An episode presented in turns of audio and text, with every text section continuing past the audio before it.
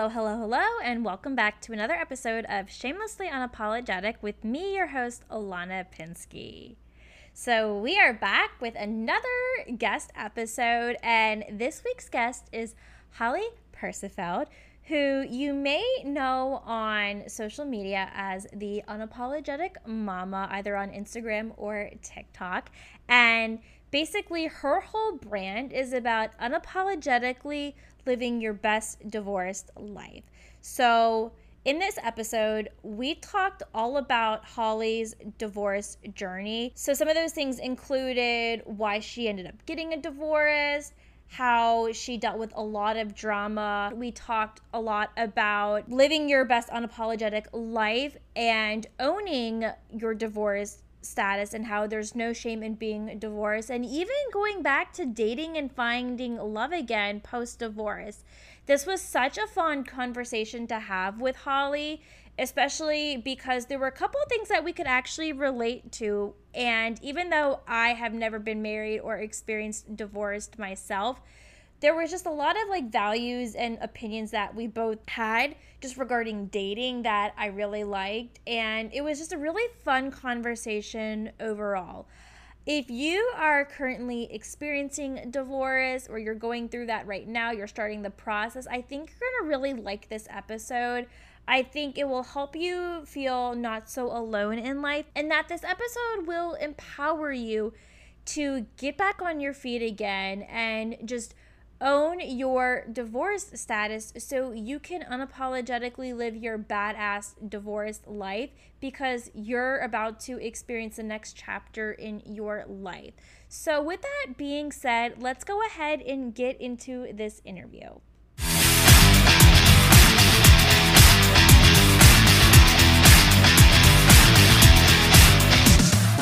Hello, Holly.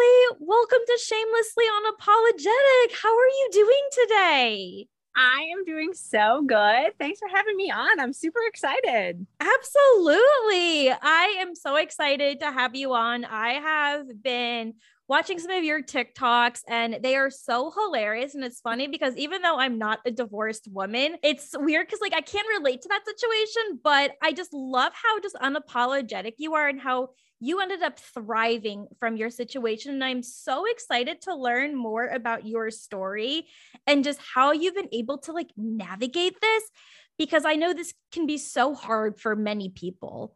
Oh, for sure. It's not something you ever think you're going to get into. But at the same time, that's kind of my big thing about like being unapologetic is that I want more people to understand that it is totally normal. It's the same as a breakup, just a little different. Um, and it happens to so many people. And that doesn't mean that, you know, you're a bad person or that, you know, you can't continue to have a beautiful, wonderful life. So yeah, I've I am honestly a little shocked too at how many people resonate with my story. I never in a million years anticipated that. TikTok was just like something super fun for me. I love it.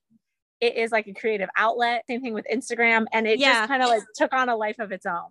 I love it. Well, Holly, why don't you start off by um, quickly just telling everyone a little bit about yourself? yeah, so my name's Holly. I am 32 years old. I am um, known on IG and TikTok as like the unapologetic mama. My big thing is talking about how you can unapologetically be yourself and it is okay no matter how that plays out. Most recently, the side of myself I've had to learn to accept and love and thrive with is being a divorced woman. So I am a divorced single mom. I have one son who I love dearly. He's awesome. So I'm also like a very young mom. I'm 32 and I have almost a seven year old. Mm-hmm. Um, so it kind of falls into this whole like hot mom thing and how do I integrate my sexy 30 year old side with being a mom and also being a divorcee and kind of dating and everything that kind of goes into that. I love that. And I'm so glad that you mentioned that because there's such a huge stigma around divorced women, especially single moms. I'm also so I'm a little bit younger than you. I'm 30. So I'm childless at the moment, but mm. what I will say is, you know, a lot of men, let's say they they like to judge women for being single or divorced and being that single mom. I am kind of curious to know how you've been able to navigate that and I'm sure you can probably debunk that because I know you have a partner, but I we will I want to talk about that later because yeah. I'm excited to hear more about that. But before we get yeah. into that, I'd love to just kind of hear what that's been like for you so far. Um, yeah, and I think I have a very well. I've been told, um, my therapist and one of, and my somatica coach, I have an interesting approach to dating because when I got divorced, it was never. I was like gonna be just me, single, done. I had my kid. It was gonna be great. Like I would just date around, and I didn't need anybody. But you know, it's a bit of a trauma response coming out. It's okay. We work on those things. But that being said, when I decided I was going to just kind of like move forward with my life and see what was out there, I decided that I wanted to experience all of it. I wanted I wanted to experience everything. I had been with my ex-husband since I was in high school. I oh, never wow. had dated anyone else. I was genuinely excited to finally get to partake in like the bad first date stories and like all the little things that I felt like I had never really got to experience. And then it was hilarious because, yeah, I met someone and I didn't even do all of those things. But when I decided I was ready to like say, okay, I want to just like start dating, I want to see how this flows. The main thing I focused on was I I didn't care one bit if they actually liked me or not. I just I didn't care. If you didn't like me, that's cool. I like me. I love me and I don't need to change for you, which really flips the script when you start dating. When you're like, what do you bring to my life? Because I am amazing and I love my life. So you better make it better or I don't need to waste my time with you. My Hell time yeah. is precious and valuable. Hell yeah. I fucking love that. That kind of like leads me into the next thing. And this is something that I actually ask every single guest that comes on my show. But what would you say is the biggest thing that you are mostly unapologetic about? Ooh, okay. So I guess like my biggest thing about being unapologetic is like being unapologetically like integrated. All the sides of you are allowed to coexist. So that's like my big thing. You can be sexy and a mom. You can be single and in love. You can be a divorcee and a hopeless romantic. You don't have to fit in a box you get to create and color outside of all the lines no matter what that looks like. Um, and so that's really where all of my women empowerment comes from.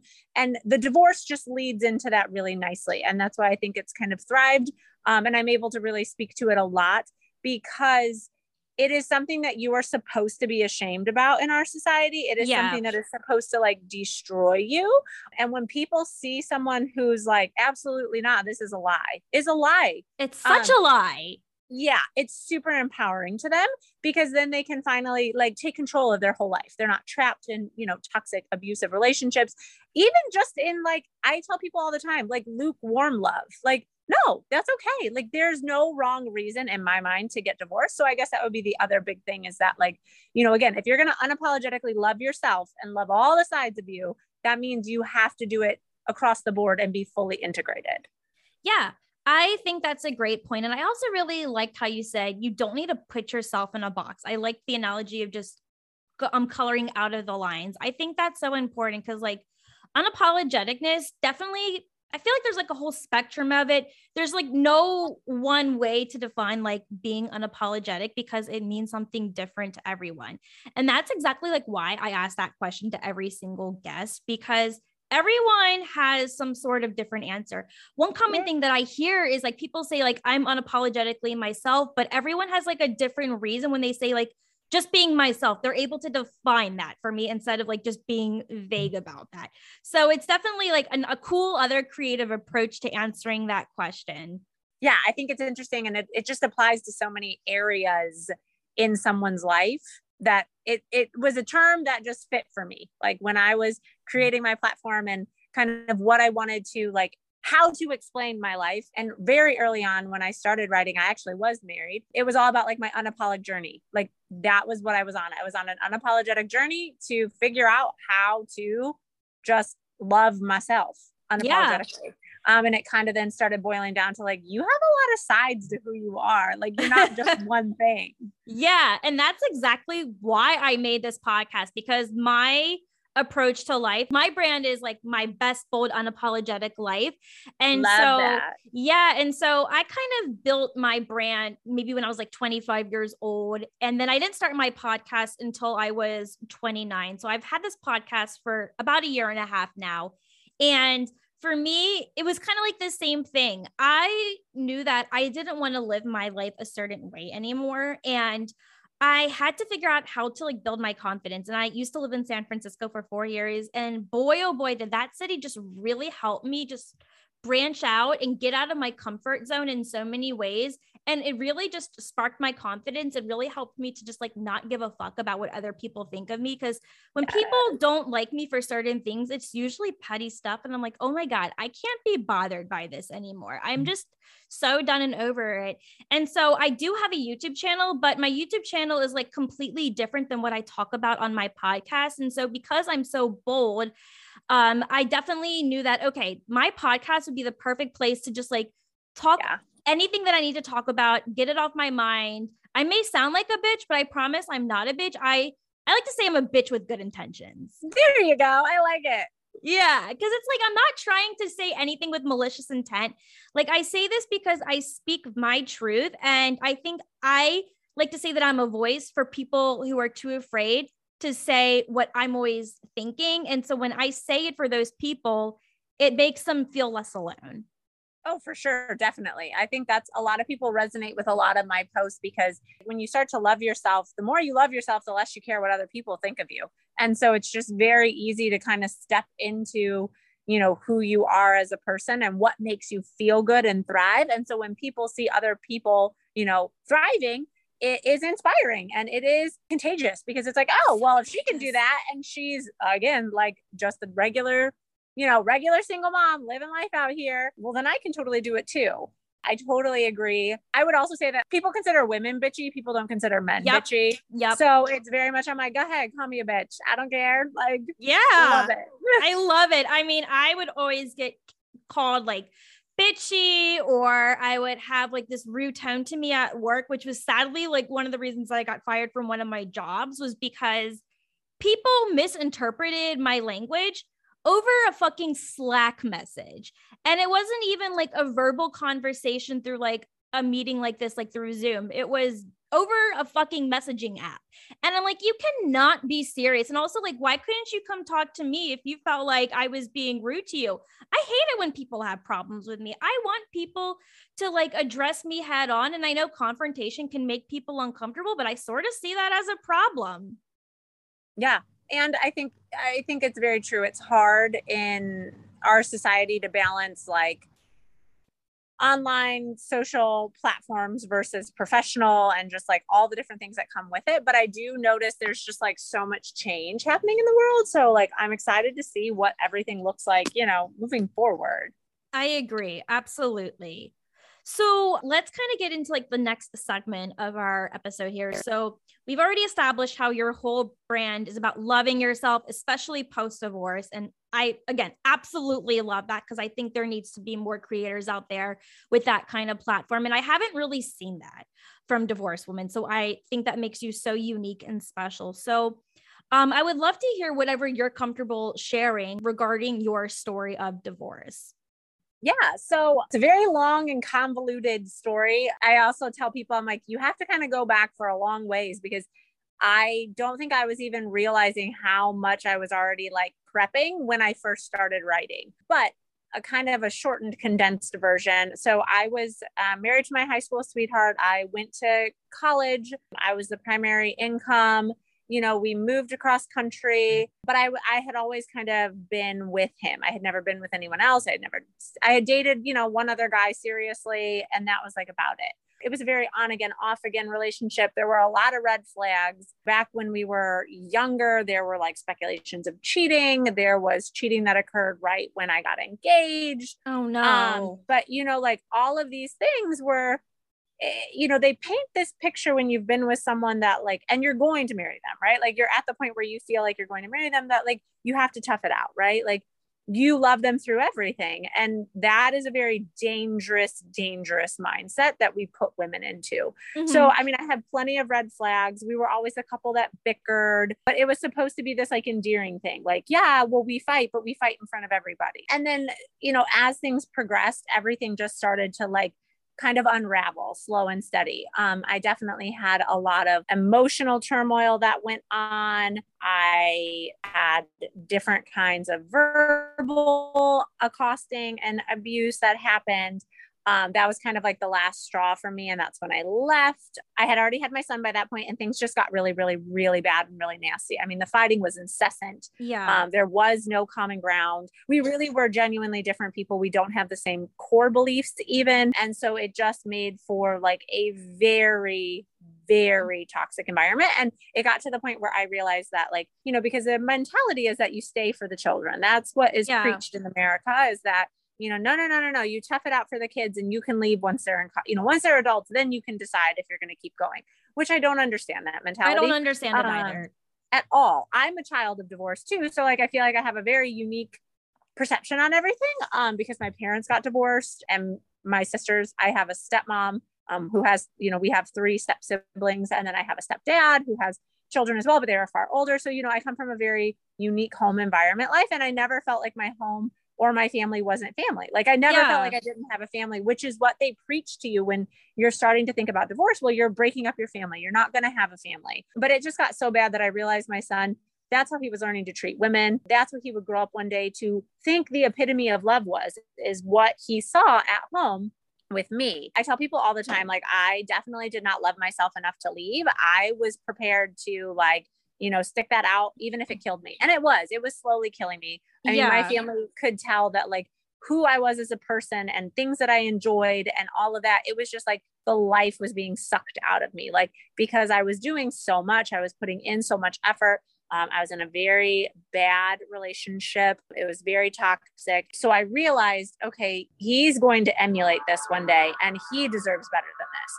He does not deserve to go into a relationship that looks like this, nor do I ever want him to be the person treating who he loves like this. Yeah. Um, and so that was kind of the big realization for me. So I decided that I needed to leave for him. I didn't even leave for myself. I decided that he was more important and he deserved to see a happy, healthy home, even if that was only part of the time, which is Mhm. something I know a lot of women struggle with is like, yeah, but I won't see them all the time. It's like, right. But the time that you will have with them, they are finally learning what normal looks like, what Yeah. healthy looks like, what safe is.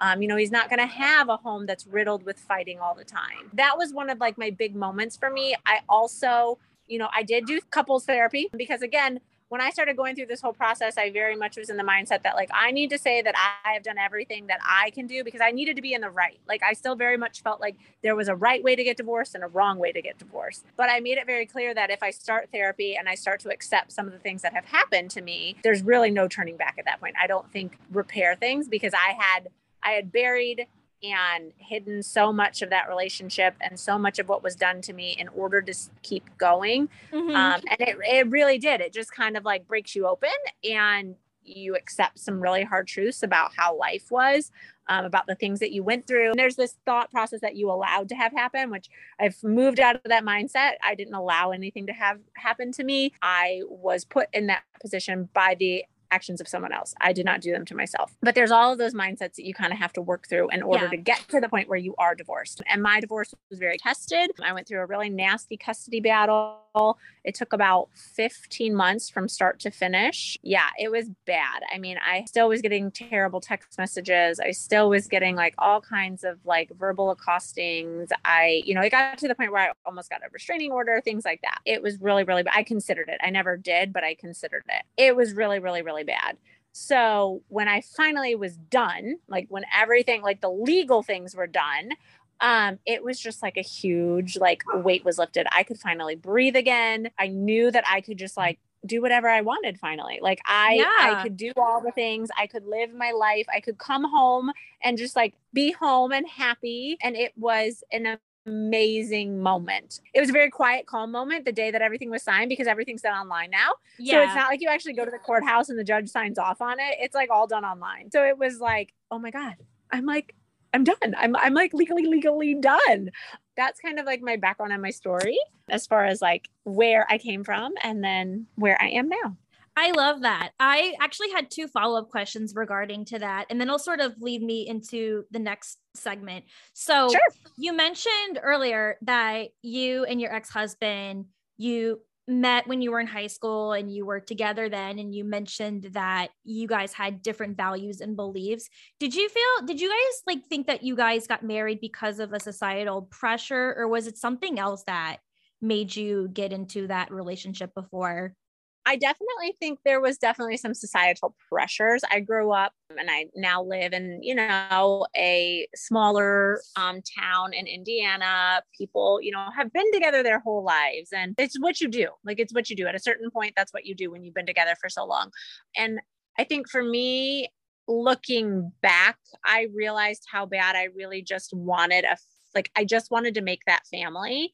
That was like at the forefront of my mind. And I'm the kind of person that I'm like, you can do whatever you put your mind to. So a lot of it was like, you can get through this. It's not that bad. That was the thing that I think really trapped me as it was this mentality of it's not that bad. It's not mm-hmm. that bad. Someone has it way worse than you, which they did. I, I'm not discounting that there are women that have had far worse experiences, um, you know, that have been physically abused and things like that. Like I'm not discounting that, but that mentality that it could be worse and that this isn't that bad really does trap you because then once you've gone so long believing that, you just really get stuck and you're yeah. like, okay, well, this is the next step. Like either we're not together or this. And I still remember being younger and like I couldn't really fathom a life without him. And I don't know exactly where that all stems from. I think part of it is society. Um, but that was like one of my like aha moments was finally when I started thinking about a future with him, it all looked black. Every everything like looked black. And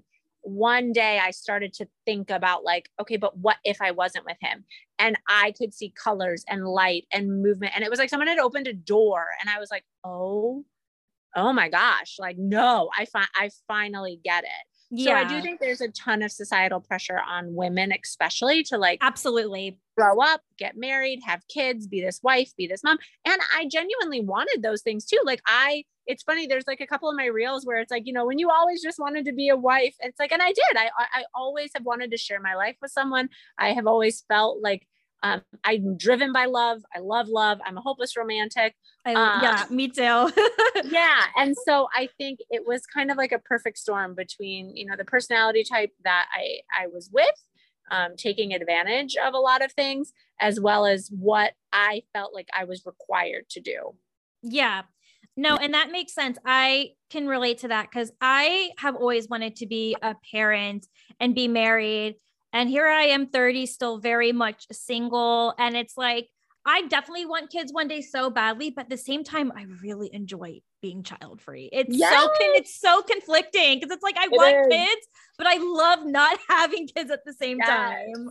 Yes, I think that realization is so important for so many people because for so long we've been taught as women that the only way you're going to find fulfillment is through children, and like that's not true. Yes, not true. children are amazing and wonderful, um, and you can be super fulfilled with that, but that is not the only path to happiness. Like that's not the only one. It can be a great one, but it can only be. And I tell people, I'm like, probably people think like, oh, you're you're probably so against marriage. Like all you do is talk about divorce, yada yada yada.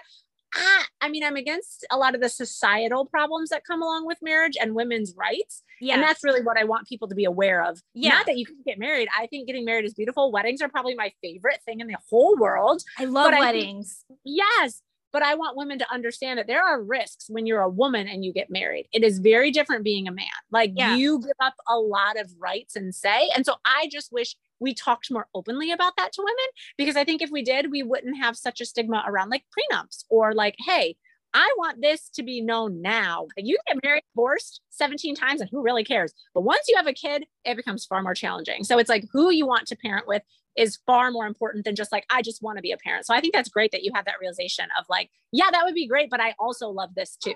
Yeah. Yeah. And like, I definitely still look forward to that. But, you know, I haven't met my baby daddy yet. Who knows when I'll meet my baby daddy yet. So that time will come. But clearly, like, if I get pregnant, you know, motherhood will happen for me when it happens. That's all I got to say. And then um, the other follow up question I had was your son. I know like part of the reason you said is like you wanted to get that divorce to kind of help your son, but I'm curious to know how did he end up handling it? Did he understand what was going on at the time? Was he sad what was happening? Was he mad? Was he happy? Because I'm curious yeah. to know how it impacts kids, because especially at a young age. So, yeah, and I have a couple thoughts on that too. So, my son was actually very happy. It was just a very bad environment when we were at the end. Um, so a lot of the the scenarios I'm referencing, you know, freak they happen frequently at the end. I told him, and like the first words out of his mouth were like, "Oh my gosh, mom, it's just gonna be me and you. There's not gonna be any fighting anymore." And bless so him. He, yeah, he had already really recognized like. Ha- probably long before I even did how bad everything was and how you know he just like he couldn't do it anymore. So he was really happy. Um you know and i told him like you're gonna have a house with dad you're gonna have a house with mom we'll just have two different houses and he was like he was genuinely excited but then things kind of devolved with my ex and that got stripped from him. And it was like you know he had the fear that he would not have a family that he was broken that if we were really a family yada yada yada yada yada yada. So i worked really hard with him on helping him understand that. And it did help that i come from divorce and um, both of my parents are in his life and both of his step grandparents like we don't even call them step grandparents they're just his grandparents. Yeah. Um, so they're all in his life and so it made it much more normal for him because i could say like buddy like this is how mom grew up. Like you're following the exact same schedule. Like this is totally normal. Um and i think that was the thing that i recognized most as a parent of a young child is that it is normal to them if you make it normal to them. It's once someone starts to make them feel like they're less yeah. that their family is less that's when some of that trauma starts to kick in because they can really regulate now, arguably, he would have done better had he been with me longer in the beginning. He was still very much young and attached. So I think there needs to be a lot of overhaul around like how custody is decided. Um, I do think that partially stems from a lot of stigma of like women feeling like they have to be this better mom in order to like get more custody, which then puts men on the defense. And then mm-hmm. good dads, it creates chaos. Whereas if we really just thought about like who's the primary caregiver, who's home with them? Okay we need to map that out again. Like it needs to stay as consistent as possible um, but unfortunately we don't. You know it's very much a like i have a right to my kid type thing.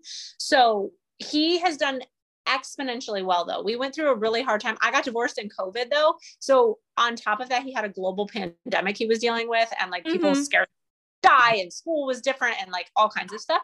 But through all of that, he has done really well. He's been in therapy. His therapist has said he's like done exponentially well. He has, you know, transitioned through the divorce easily. We really didn't have too many outbursts. There were some early on, more so related to like anger towards me.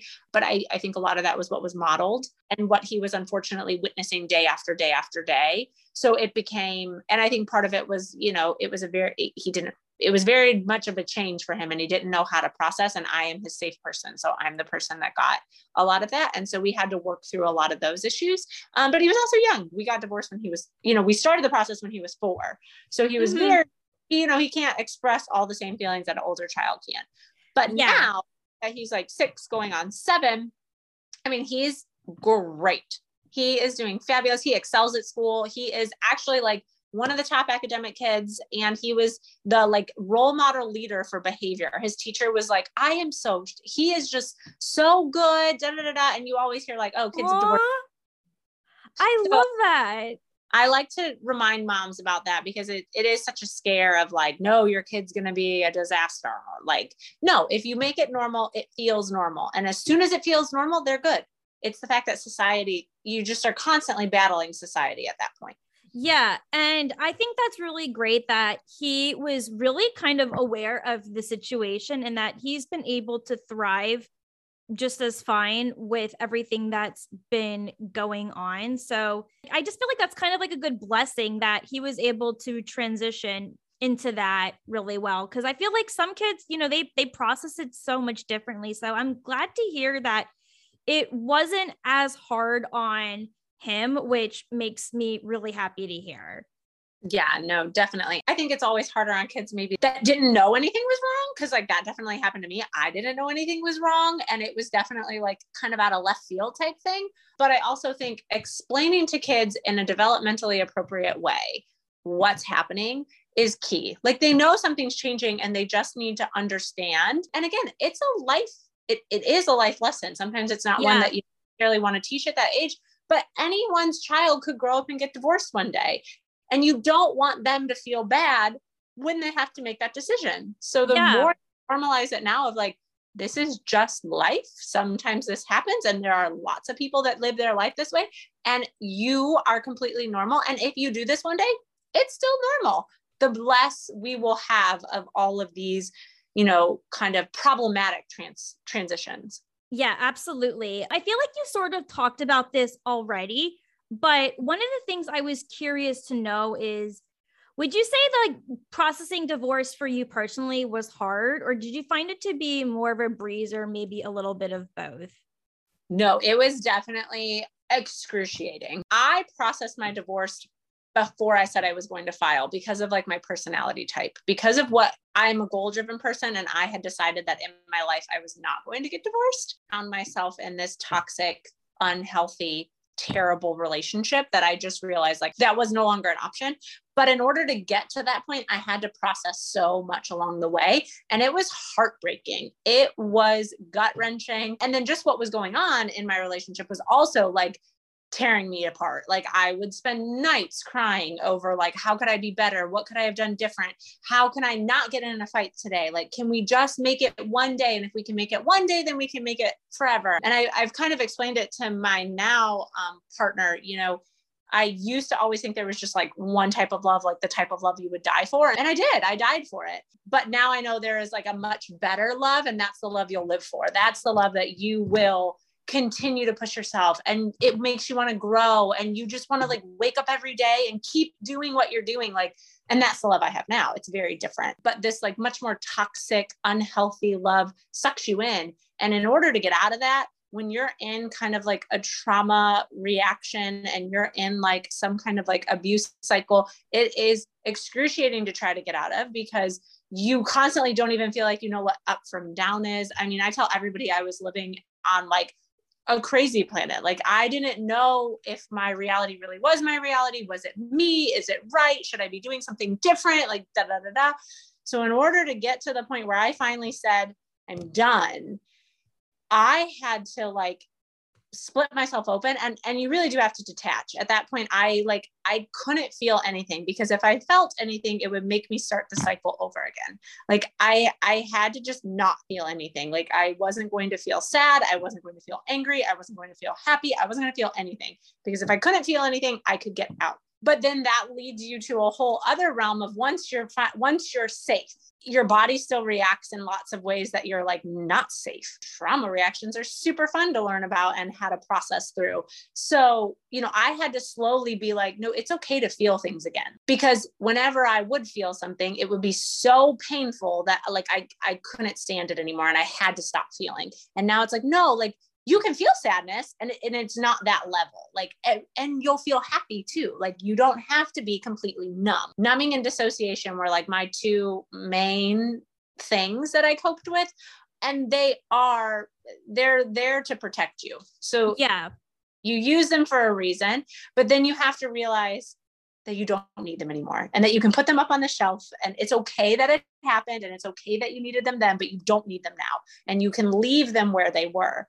Um, so no processing my divorce was definitely one of the hardest things i ever had to do. I never wanted to do it but now that i did it i am so glad because the life on this i say like the life on the other side of the rainbow is just something i started telling women who are like talking to me or like in my dms it is so much brighter than I could have even ever imagined. And it wasn't even something I would let myself picture. I say that a lot to people too. Like, I understand you have stopped even dreaming that this life exists. Like, you can't even let yourself think that this life exists, but it does. And yeah.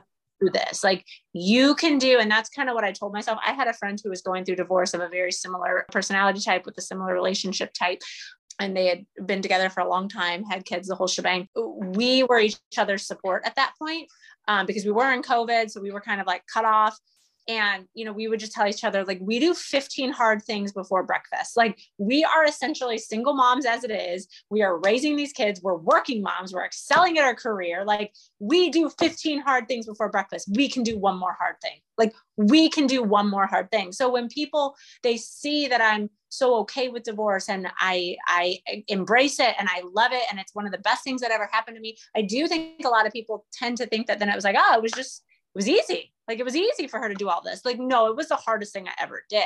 But you can do one more hard thing because, like, this hard thing is the start of your calm life of the life you wanted to lead. I mean, I like that you also had other girlfriends to talk about and process with, and also just like your own community that you built when it came to divorce. Because I feel like some women, or even other people, maybe who aren't women or men, they feel like they don't have someone to turn to because they feel like there isn't anyone in their life that they can relate to where everyone seems like they're happily married and that they feel so alone and they're like well who do i go in to talk to? Because sometimes just therapy isn't enough I mean, I remember when it first started to hit me that I was seriously going to get divorced because it was something that had been at play in my relationship for a long time. I previously spoke about how like when I found out I was pregnant, I kind of like had this moment with myself in the mirror and I was like, "Wow, you're you're going to get divorced and you're going to bring this kid into it." I mean, like part of me always knew that it was just such a big risk.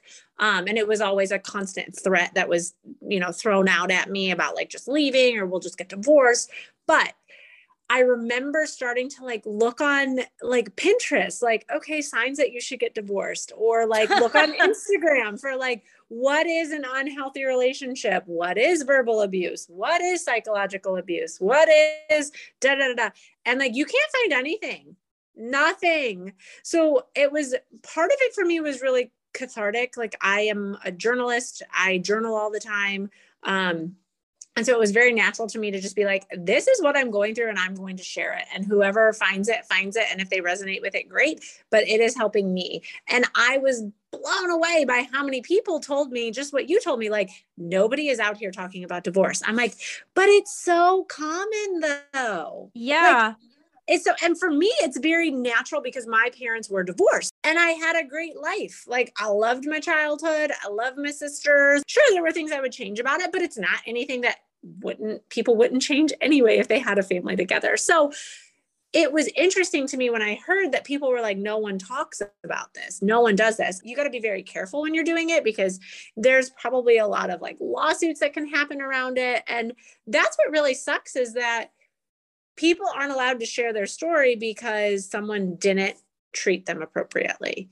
And that's not okay. And so yeah. i kind of said like which is why if you look at any of my stuff whether that's on tiktok or instagram it is very much from a woman's perspective and it is just saying what i went through because it is my story and it is mine to tell.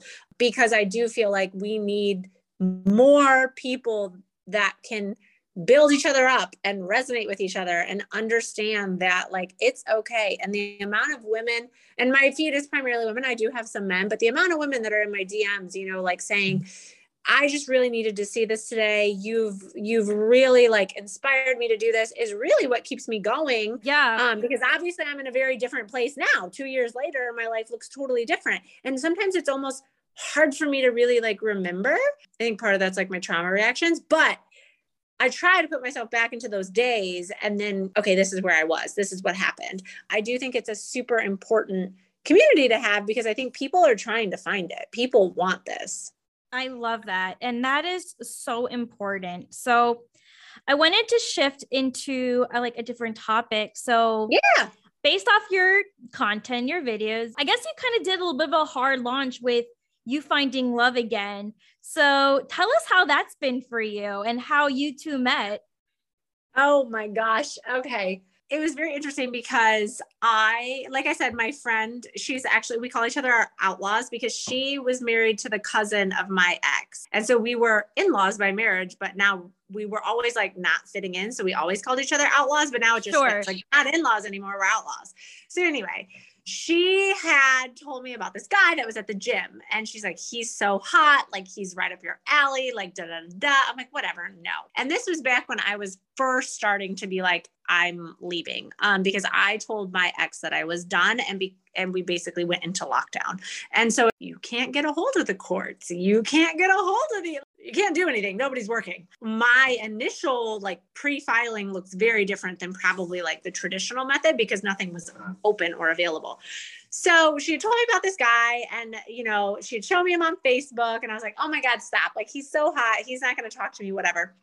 Because then I, even though I was confident in myself, I wasn't confident in like another relationship or yeah. like another person thinking that. And I definitely was just not, I was like, I am not in the mindset. Like, right no, I don't want to be with anyone. I just want to be by myself. I just want calm and happy. And I just like, I love me. Da, da, da. I slowly started though to get to the point where I was like, I wanted to experience everything in life. I wanted like intimacy. I wanted like dating. I wanted all of that um, because I realized I couldn't I didn't want to just stop my life forever, that I had already kind of stopped my life and I had put everything on hold for so long. And with COVID happening, it really like showed you just how quick everything can change and be gone. Um, and so I think that was probably a spark of why I shifted back in probably faster because I'm not sure if I didn't have COVID, if I would have maybe gone. I, I wouldn't, I don't know that I would have felt as comfortable jumping into dating, but it was very much this mindset that like, life could be totally different tomorrow. We have no idea what is going to happen. Like if you want to do something, you need to do it today. Like yeah, today is all you got. So it was like Cinco de Mayo, and I was like drinking tequila in my tub because my bathroom was like my only safe space in my house because I quarantined with my ex. Oh so gosh, yeah. In my house with my ex, and I had a four-year-old, so I had my son, and so my bathroom was like the only place I could be alone. And I just like randomly I my friends joked because they were like, "We're not going to let you online date alone. Like you, are not prepared for this. You you don't know what you're getting into. Like we need to control your online dating." And I was like, "Okay, fair, but like I just want to have the input of like yay or nay." But so I like went rogue and I friend requested him on Facebook oh because gosh. that's the only place I knew where he was because that's what I had been seeing. But I didn't do my due diligence to check that he had a public profile. Oh Who my gosh! Fa- no one has public Facebooks. No one. So I was like, oh shit. I could have seen everything I needed You could have just I, stalked him. Yes, I could have just stalked him. So I'm sitting there in my bathtub already like, oh, what did you just do? And like not three minutes later, I get ping. hello there. I was like, I almost dropped my phone in the tub. I was like, oh, I no. don't know what's happening right now. So I text my friend's name is Liz.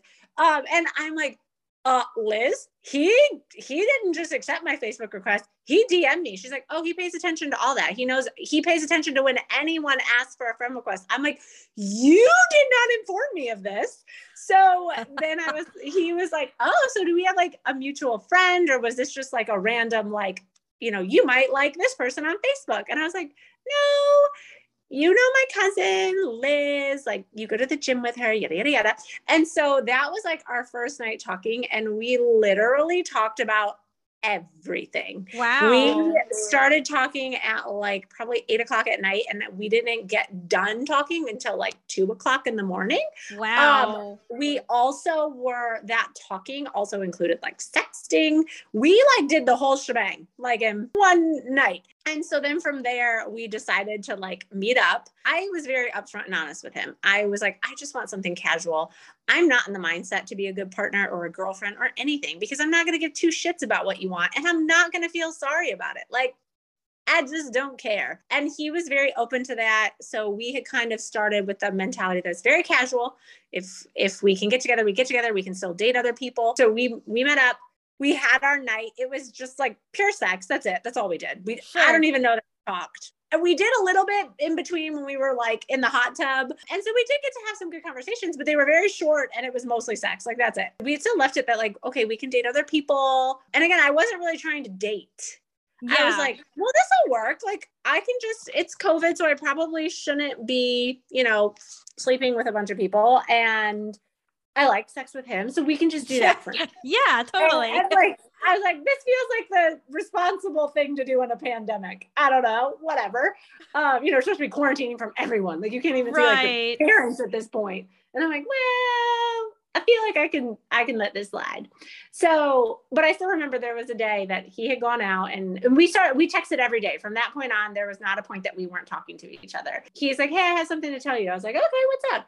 Um, and that was always our big thing. I was like, my number one thing is honesty. Like, I just need you to be honest, brutally honest. Like, I don't want any kind of nothing. Like, if this isn't on fire, totally like obsessed. I just don't even want it. And he was like, I went out on our first date and I'm not going to date anyone anymore. And this was only like within like the first week that we had started talking. And I was like, uh, you're like, okay, what? we just like, started. casual. He's like, I know. And it can be casual for you and you can do whatever you need to do. I totally support you in that. He's like, but for me, I want to treat this as if it's no different than any other relationship I would pursue. And that is something I want to pursue with you. But I, it's on your timeline, whatever you want. And he never pushed me. He never brought it up again. It was never like, when are we going to be a thing? When are we going to do this? When are we going to? It was very much like, I'm letting you know that this is how I'm currently doing things. And you can do what you need to do. That is so bold and risky. Wow. Well, I'm I'm glad that worked out. yeah, it was. And so I never ended up really like dating other people because I also had that mindset of like, okay, well, I'm a single mom. I don't have a ton of time. And if I am enjoying spending my time with you, I don't need to then divide my time to just see if I would enjoy it with someone else. I'm like, I'm enjoying it with you.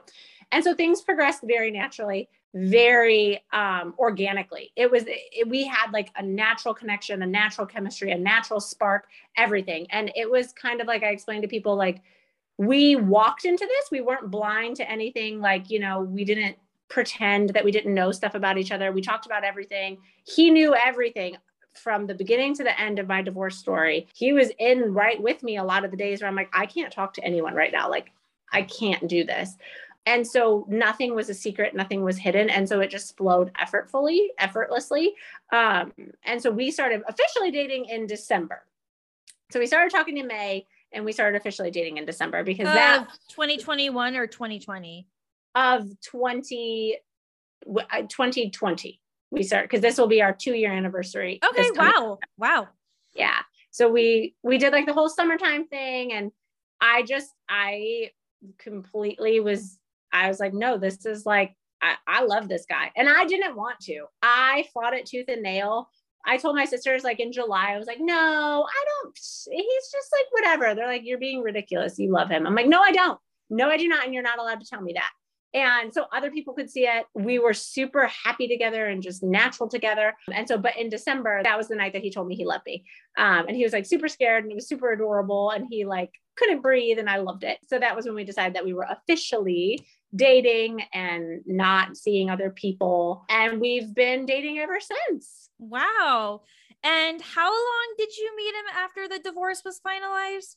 So my divorce was not finalized when I met him. Nice. Uh, yes.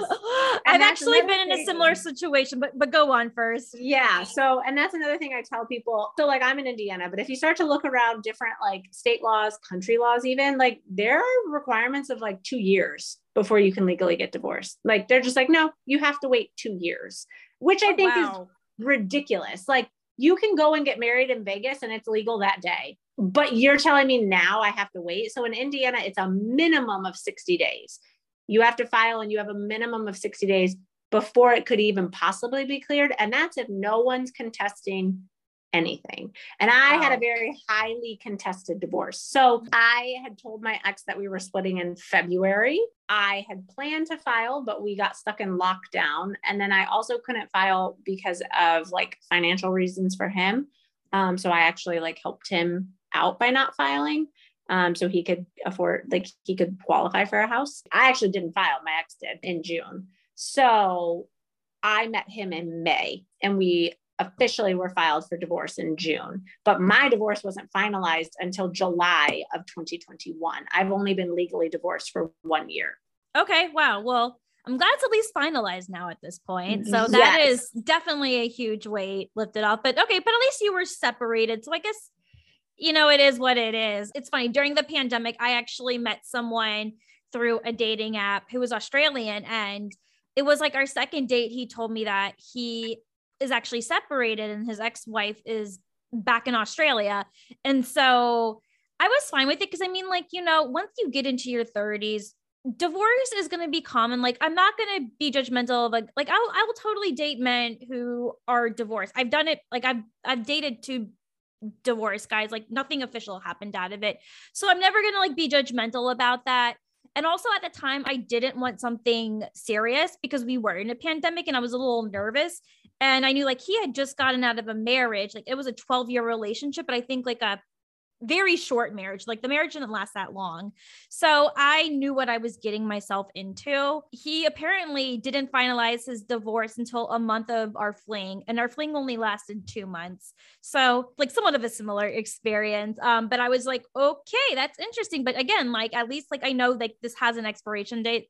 Like otherwise I would have seen that as a red flag. But yeah, I think I think that's the big thing because I know people, you know, because cheating's always a big thing. Yeah. It's very different. And and Dale and I had that conversation because that was actually one of the first questions he asked me was like, are you gonna go back to your ex? Like, I don't want to be someone if you're just going back to your ex. And I'm like, no, that that's not it. Like trust me that is yeah. not this even when you're dating someone after divorce it is very different because they've had like this whole phase of life with someone but i don't really think it's any different than long-term relationships. I think whenever you date someone after a very long-term relationship there is like a readjusting a period to like okay, this isn't what we do anymore. This isn't my normal now. I think for me it was very different because of what my relationship was and and everything that that was never something I would want even remotely close to. I actually have had a ton of women that are like, I really want to start dating, but my divorce isn't going to be final for X amount of months. And I'm like, fuck it. No one needs to give you a permission slip to start dating. You both know that it's over. You both know yeah. that you're done. And like I also say the same thing like when people break up with people if they break up with you, they can still go back to their ex. Like you don't know, but yeah. you're not like, oh my gosh, you're cheating. No, you broke up. Okay, same thing. Just it it is a legal document and it really does take a long time because you're dealing with lawyers and court. And I think that was something that I just didn't know and I was grossly unprepared, unprepared for. I genuinely thought like I could walk into the courtroom, I could sit down with the lawyers, we would write this thing out and we would be done. That's it. I, I thought that was how it would go. And it took 15 months of fighting and arguing and back and forth. And I was in and out of court. And and you start to realize that somebody else has complete and utter control of when this is going to happen. Like the judge moved our date, just moved it. And I'm like, oh, okay. So I could be thinking I'm getting divorced this day, but then they move it. I got postponed multiple times for COVID. Um, you know, whether that was like someone in the clerk's office, whether the court got shut down, whether whatever it was. And I'm like, I am not going to sit here and tie my life to this timeline that I have zero control over. I have no control over it. Um, I have control over me and I know my own feelings. And that is something that I do tell people. Like, I recognize that I started dating very quickly, very, very, very quickly, but I had processed through so much in order to leave my relationship. Like, I had already gone through so much healing and so much self exploration and finding myself and really establishing a strong sense of who I was that I can say I was ready to start casually dating. And then I let everything flow. I didn't push it. I didn't have a timeline. I didn't have an agenda. It just happened when it happened. Um, and so I do tell people, you're the only one that knows when you're ready. Like that's it. And yeah. so that's why I'm very cautious when people are like, oh, but my divorce isn't final. I'm like, it it matters of you are you ready? Yes or no? Like that's the question. But I agree, you know, definitely if someone is currently married and, you know, there's no sense of like, well, you know, I'm not, I'm, I'm trying to get the process started, but we're trying, it gets hairy. I totally understand that. Yeah. I mean, I am looking for a serious relationship. I mean, I've deleted all my dating apps. So I have actually just stopped dating. I I'm I'm really tired of it. I'm just living my life and I enjoy being single. But if I was to meet somebody out in person and I find out that they're separated, I'm not going to proceed further. And also, it's like a separated person who's maybe been only separated for two months, hell in no way they're going to get ready to be back in a serious relationship. I don't care what he says. Even if he says like, "No, I'm ready," I'm like, I do not fucking believe you. I don't trust it. I don't care what you tell me. I need to be with someone who's been single, maybe not necessarily as long as I have. I've been single for 11 years, but at least be single for at least one and a half years and be completely over your ex. I ask men three different questions, like before I even go on a date with them. I ask them, how long have you been single for? What are your intentions to begin with? And are you over your ex? And I say, just be honest. It's all I ask for. If you're not looking for something serious, it's okay. Just tell me right. that. Like, I'm not going to yeah. judge you. There's nothing wrong with casual relationships. I'm not going to judge you for it. Just know that we're not going to be a match. And there's nothing wrong with that. I just want you to be honest. And, men, sure. have, and men have surprisingly been like cool with me asking that. They actually really like it. They think it's attractive because it shows me that like I'm a woman who knows what she wants and I'm not here to like mess around and I'm not here to waste people's time. Oh yeah, and I think there's so much around like dating that things have to turn into games, and like that's Dale's and I number one thing. Like it was never a game. There there were no games to be had or to be played. It was here's where we are. We can readjust as we go, as we see fit, and that's it. And and it Absolutely. does come down to open and honest communication. Absolutely. So yeah, having those questions and knowing what you want. Um, I think in terms of like divorce, life is just very different than if you've never been married because you're in constant flux because your life is always fluxing a little bit and you especially if you have kids there's always going to be this interaction so you have to have a sense of self and and understanding that life is going to look different and that's okay life can look different but that open and honest communication is key yeah. so that you and your partner can continue to navigate what life looks like Absolutely. Absolutely. So I know we're coming on time here. So I have one more question for you. So, what would you say is the biggest piece of advice you could give to a newly divorced person and navigating single life again?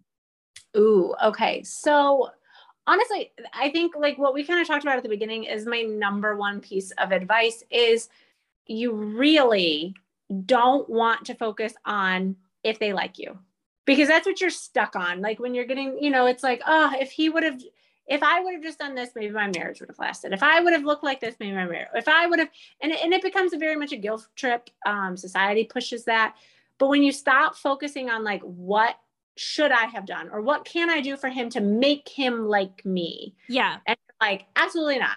I like me. Sure, are there areas I'm working on? fine. I can own those. I'm working on this. Okay, great. I already know about it. I don't need you to point it out. And you start to focus on what do you want in your life? What are you looking for? All the way down to are you looking for something casual? Are you looking for just intimacy? Are you looking for maybe one day getting back into something serious? Are you ever even wanting to get married again? You know, there's yeah. so many questions that you need to like start asking yourself that is where you definitely start. You start by getting clear on where you are right now. But I always tell people the biggest and most important thing is to stay open because right now, when you're just getting out of it, everything is overwhelming and scary, and there is a lot that you have open to you. And you're used to having this mindset because you were married that, like, it is what this is what I do, and I follow this line, and it never changes because, right, when you're married, you're with them till death do you part. It never yeah. changes. And that is what I always reiterate to women is like, you are allowed to change. You can be right now saying that what I need in this moment is casual dating and I just want someone to go out to dinner with and just someone to talk to every now and then while I don't have my kid. And that's fine. And in 6 months you can say, "Wow, I actually do think it is a big part of my life that I want to have this goal, or it is important to me to have a partner, a serious relationship. And you are allowed to make that change. And you are allowed to keep changing and keep evolving as you go.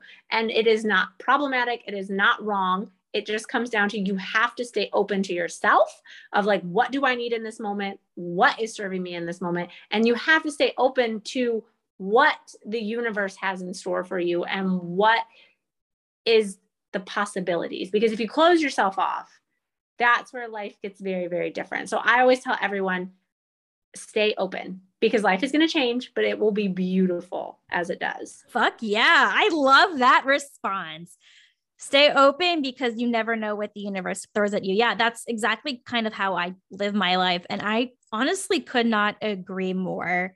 Um holly so this has been such a really great conversation. And I wanted to know where can people find you if they wanted to follow you on any social media platform? Yeah, definitely. So um you can I spend most of my time on Instagram. My stories are always happening. There's always something going on up there. Um, and I am constantly posting reels and, you know, we do Q and A's and I do lives and all of that stuff. So I'm very, very engaged with my followers. So you can find me on IG at the underscore unapologetic mama. That's me on Instagram. Um, I'm also on TikTok and I'll be back on TikTok probably more. Um, but my TikTok, I warn people that is definitely like the raunchier side because it's like allowed. If you want yeah. more of the like still raunchy, but a little not so maybe curt, then you want to stick to IG. If you're like, no, nah, I want to hear it all, you want to head to TikTok. And it's the same. So I'm over there on TikTok as well. Okay, perfect. And guys, I will have all of her social media handles in the podcast description so you can go ahead and check her out. And guys, if you ever have a story that you want to share with me, feel free to email the podcast at shamelessly unapologetic podcast at gmail.com. And don't forget to follow us on Instagram at shamelessly unapologetic. And with that, I will see you on a brand new episode next week. And Holly, thank you so much once again for being here. It's been such a pleasure. Thanks for having me. I've loved it. Absolutely. Bye, everyone.